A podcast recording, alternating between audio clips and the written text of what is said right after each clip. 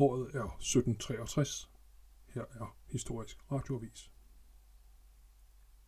Den nyoprettede generalkrigsdirektion ønsker en mere professionel hær. Der lægges ikke skjul på, at Frederik den Stores nationale preussiske hær den er forbillede for den reform, man vil gennemføre. Den danske bundemilits skal erstattes af 100.000 danske veluddannede soldater.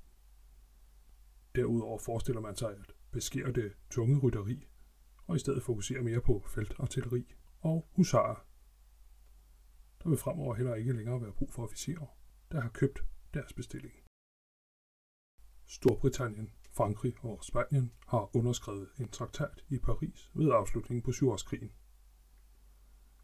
Som en del af aftalen har Frankrig afstået Kanada på det nordamerikanske kontinent til Storbritannien.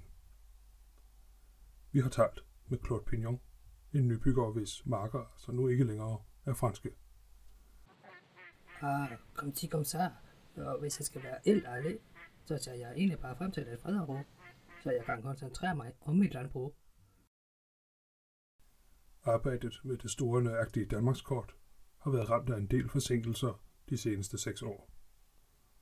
Men nu fastslår en talsmand fra Videnskabernes Selskab, at arbejdet er godt undervejs.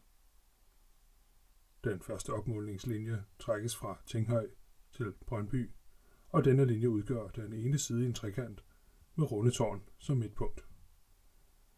Den franske astronom Jean Picard har tidligere bestemt tårnets nøjagtige placering på jordkloden. Alle andre geografiske punkter udregnes derfor i forhold til landemærket i Købmagergade. Det var Historisk Radioavis.